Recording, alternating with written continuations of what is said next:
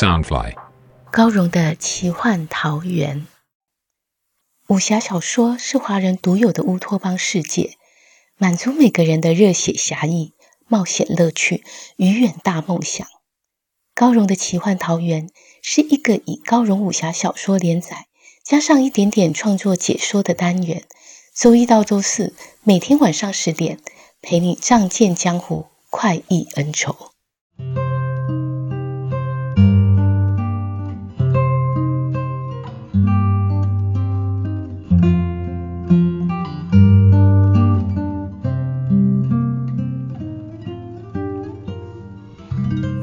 纵行歌，斑白欢游意。草荣世结合，木衰之锋利。虽无既立志，四时自成岁。怡然有余乐，于何劳智慧？其中引五百，一朝场神界。淳薄寄一元，玄复还幽闭。借问游方士，烟侧尘嚣外。欢迎来到高荣的奇幻桃源。大家好，我是高荣。今天要陪你聆听的是《残天阙》第二季五十四集。刚才我念的是月孤雁带风小刀去看他的故乡桃源的时候，老婆子所唱的歌，也是陶渊明的《桃花源诗》的后半段。东晋末期，战乱频繁，徭役繁重，百姓纷纷逃亡。所以陶渊明才会将满怀惆怅寄托于幻想的诗意里，写出这样一首梦想中的仙境，来抒发自己心中的理想。从此，桃花源成了小老百姓的梦想天堂。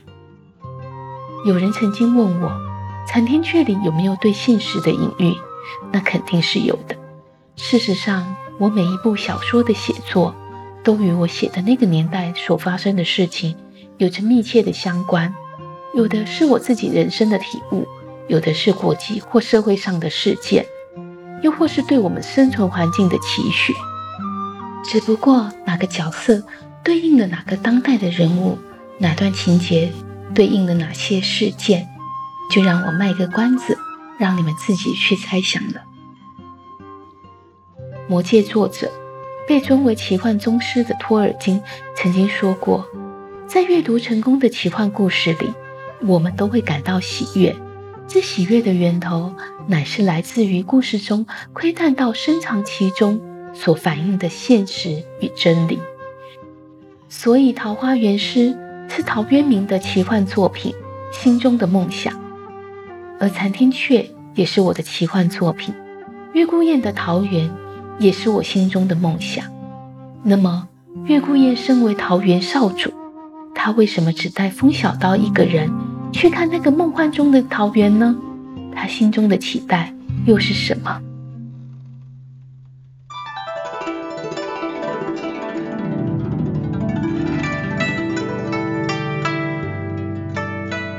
风小刀四人离开喜乐小城，顺着木溪向东行，到达临水镇，夜宿在凉风小楼里。这小楼十分惬意。各栋房舍错落在芳草冉冉的庭园中，风小刀因挂念菊仙哥的安危，一时无法安睡，便起身漫步在庭园中，却见到陆逍遥坐于凉亭内，执一望月。风小刀问道：“瑶儿，你怎么还不睡？”陆逍遥道：“你自己也不睡，又想什么呢？”风小刀道。菊姑娘一直没有消息，总叫我心里不安。陆逍遥想起公子峰说的话，眨着晶亮的眸子直望着他，想到小师叔这么可怜，军师姐已去世，菊姑娘又失踪，我总得成全她才好。他一咬唇道：“我帮你解开天涯海角符。”他口中喃喃念咒。手指射出一道绿光，进入风小刀的心口。风小刀见自己心窝处窜冒出一缕黑气，惊愕道：“这好像中了毒。”陆逍遥道：“你放心，天涯海角符只用来追踪，不会伤人的。”风小刀不知这小毛头又耍啥花招，盯着他道：“你为什么忽然这么好心，愿意解开我身上的天涯海角符？”陆逍遥意兴阑珊道：“我现在跟着岳大哥和画儿，也可以平平安安到达无间岛。你若想去找菊姑娘，尽管去，不必担心我。”风小刀不解道。你为何觉得我去救他不会带上你？我伤势已经恢复，大当家并非我的对手，让你同行也无妨。陆逍遥低着头，含含糊糊道：“也许你想和菊姑娘双宿双栖，嫌我碍事呢。”风小刀自己绝不敢动这种念头，可这话却像细针刺入了心口，令他微微一颤。他见陆逍遥神色间透着一丝委屈，就挨坐到他身边，大力搂拍他肩头，安慰道：“我当初答应过你，会把你平平安安送到无间岛，一定会守信用的。云水天已经去救菊姑娘了，他武功不凡，又精明干练，应该可以把人救回来。或许只是一时联络不上罢了。”更何况大哥的身子也还未恢复，我怕邪魂卷土重来，会伤害他。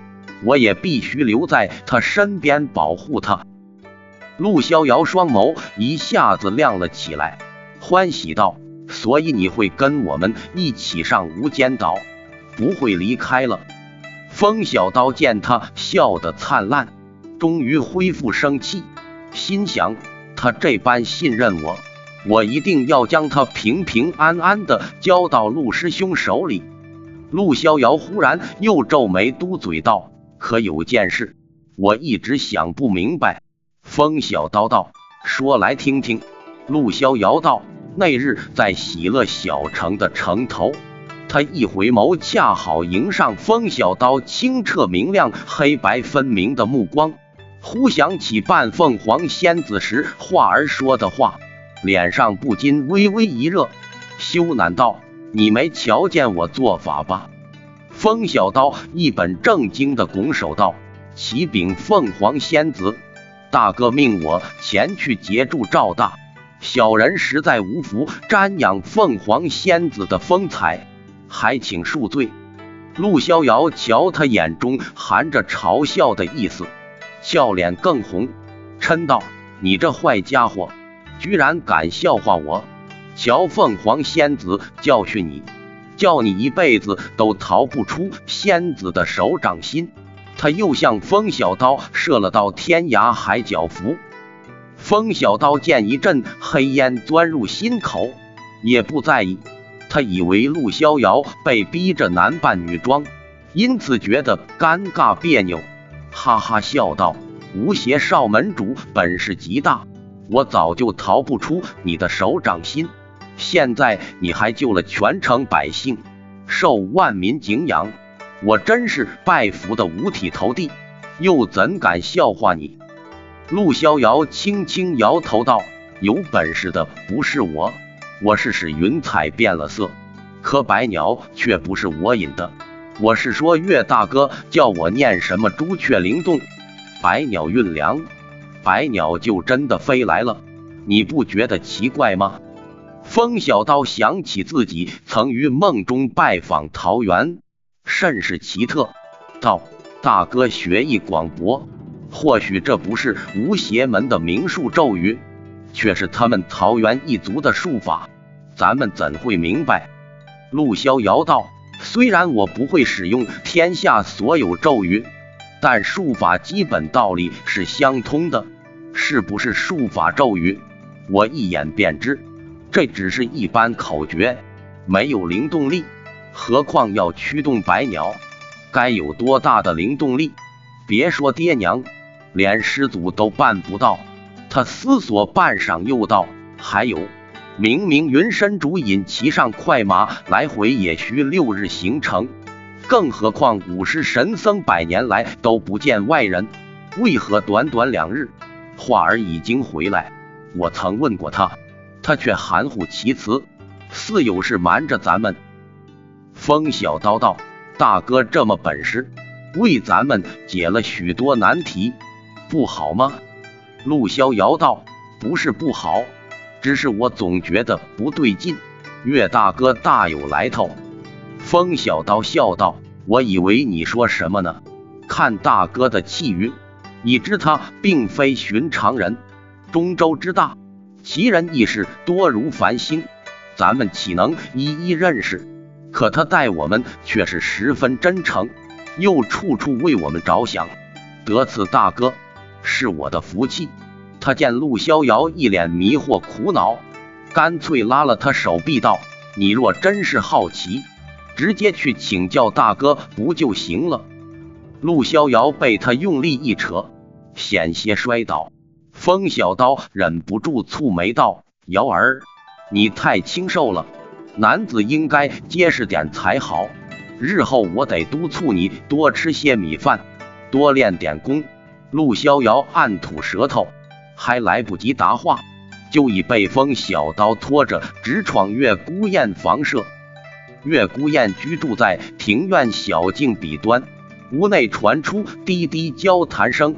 风小刀霎然止步，道：“大哥有访客，咱们明日再问吧。”陆逍遥不像风小刀耳朵灵敏，听不见对谈的声音，就挨近风小刀身畔，低声道：“岳大哥房中那人施了一种术法，叫遮物术。”是用来掩饰身上的气息。他是什么人？为什么要掩饰身上的气息呢？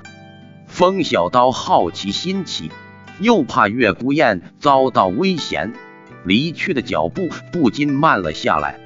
月孤雁的房间窗纸上映出两道人影，一般清瘦，对面而坐。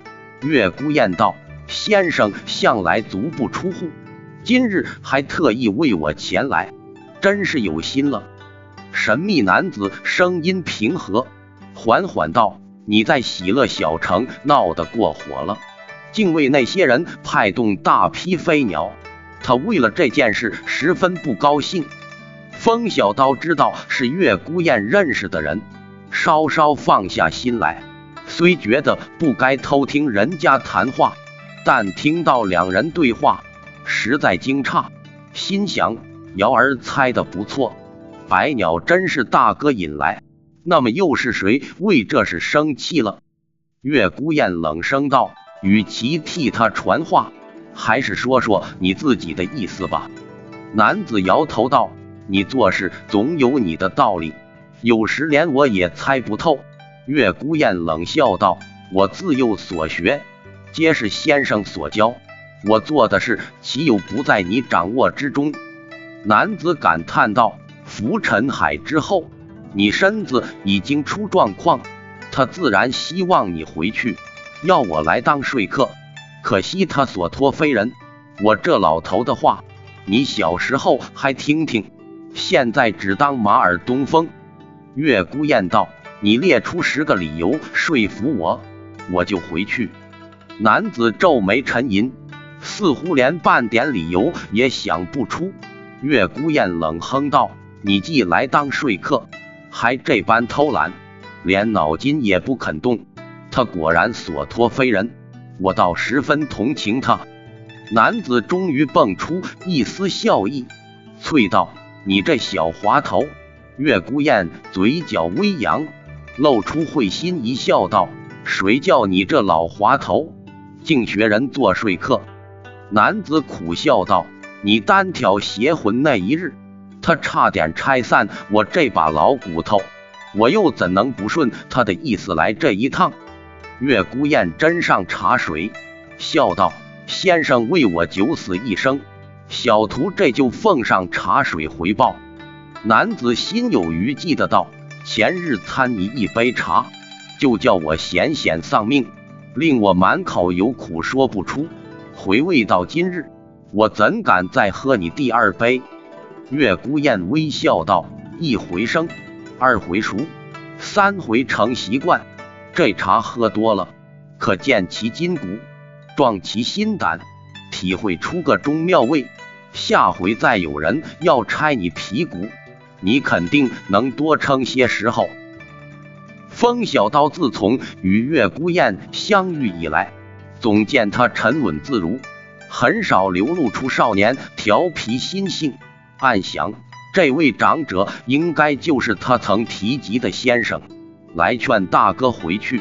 可大哥倒像个倔强的孩子般，不肯听劝，老给他软钉子碰，闹得老先生也没法子。烛火映照下。男子见月孤雁脸色苍白，不禁叹道：“嘿，一杯茶就想打发老夫？你若有心回报，就该好好学习我的术法，那我就不愁后继无人了。”两人为这事以软硬争执过无数次。月孤雁明白，先生并非真要逼自己学术法，只是不赞成自己在武学上如此造进。以致伤了身子。道灭魂聪明过人，这几年不是常常向先生请教吗？你又何须担心绝学失传？男子默然不语，半晌才道：“真是什么都瞒不过你。”月孤雁淡淡的道：“他是我亲兄弟，他的心思我自然知道。换成是我，也会这么做。他无法钻研最高深的武学。”就改学术法，另辟蹊径。男子摇头道：“你不会这么做。你若是他，早就云游四海去了。”月孤雁道：“不在其位，不明其心。我和他若异地而处，也许心就变了。依我和他的性子，或者交换了位子，更加适合。”男子道：“天道自有依循，我却以为。”你们现在的位子，是上天对苍生最好的安排。月孤雁微微苦笑道：“先生真是抬举我了。”